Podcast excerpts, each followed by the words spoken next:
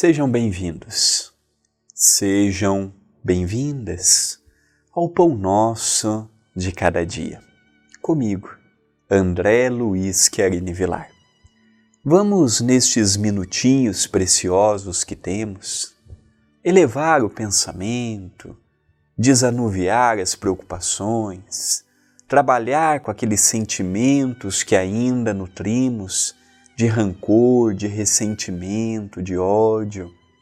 Vamos permitindo que a mensagem vá penetrando dia após dia, convidando-nos a uma evangelização dos nossos próprios sentimentos.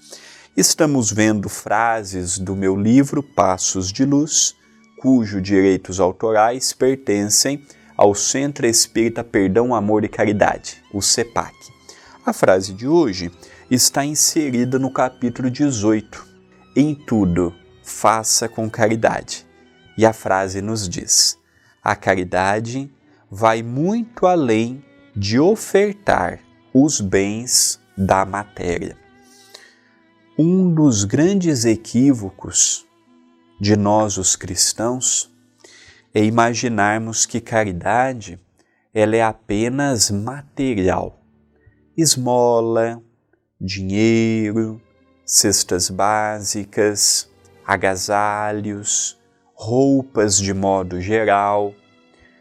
Caridade não é apenas isto.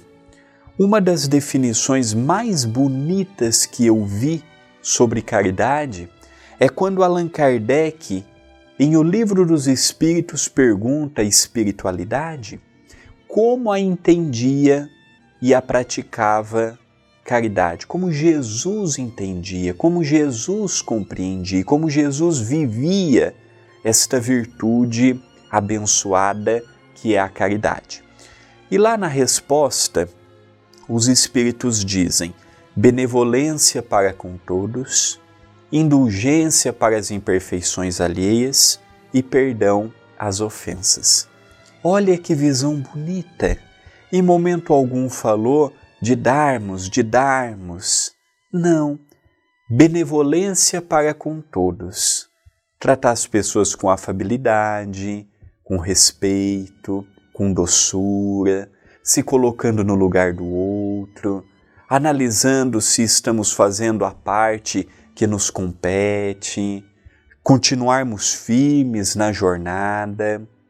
Além de benevolência para com todos, indulgência para as imperfeições alheias, não cobrarmos do nosso próximo aquilo que ele não tem condições materiais, espirituais e morais para dar a nós ou a nossa família, ou no trabalho, ou no centro espírita, ou na sociedade.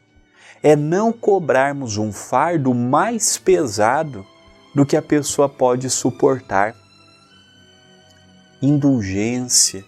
Vemos que tanto eu quanto você que me ouve, nós, de um modo geral, nós ainda somos imperfeitos.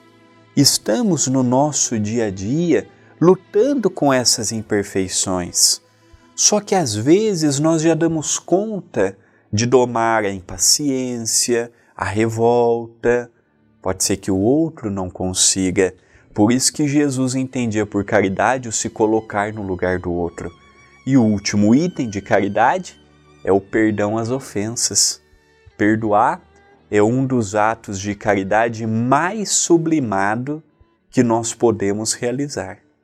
Por isso que eu disse na frase no livro Passos de Luz que a caridade ela não é apenas material, ela também é a doação dos sentimentos, a remoção daquelas coisas que nos castigam, que nos martirizam, que nos ferem, que trazem tantos problemas. É mais do que isto.